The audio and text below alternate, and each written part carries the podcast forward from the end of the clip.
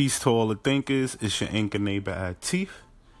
And I want to talk to y'all about um you know, making a good purchase or a good buy. You know, like what's a good buy?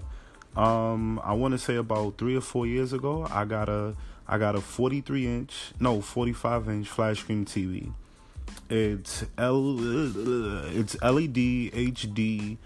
Um, it got the HDMI. It got all that fancy stuff. Like it's really, it's really slick. It's really nice. Um, I've kept it in good condition, and I've had it about four years now. I bought it around Black Friday. Yeah, I bought it around, you know, like the bargain times. People usually, you know, so like try to, and it was only two hundred bucks. 250 bucks the most. I didn't pay that much for this TV and I still have it. Um it's been with me from two apartments. it's been with me for two apartments, so you know like this was a good like a good buy. Like I just didn't throw my money away.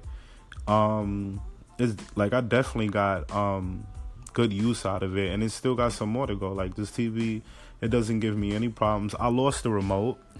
I've been lost the remote. I lost the remote probably like six months into the me buying it, but you know it was a good buy. Um, TVs you don't have to buy every time you know you get a large sum of money. Um, you don't have to buy one every Christmas. You don't have to buy one every Thanksgiving or every income tax season. You know, just buy a you know a good you know TV that's gonna last and try to you know, well you get what you pay for but try to get a bargain. Like look for something that's gonna last. Look for something that's um not so costly.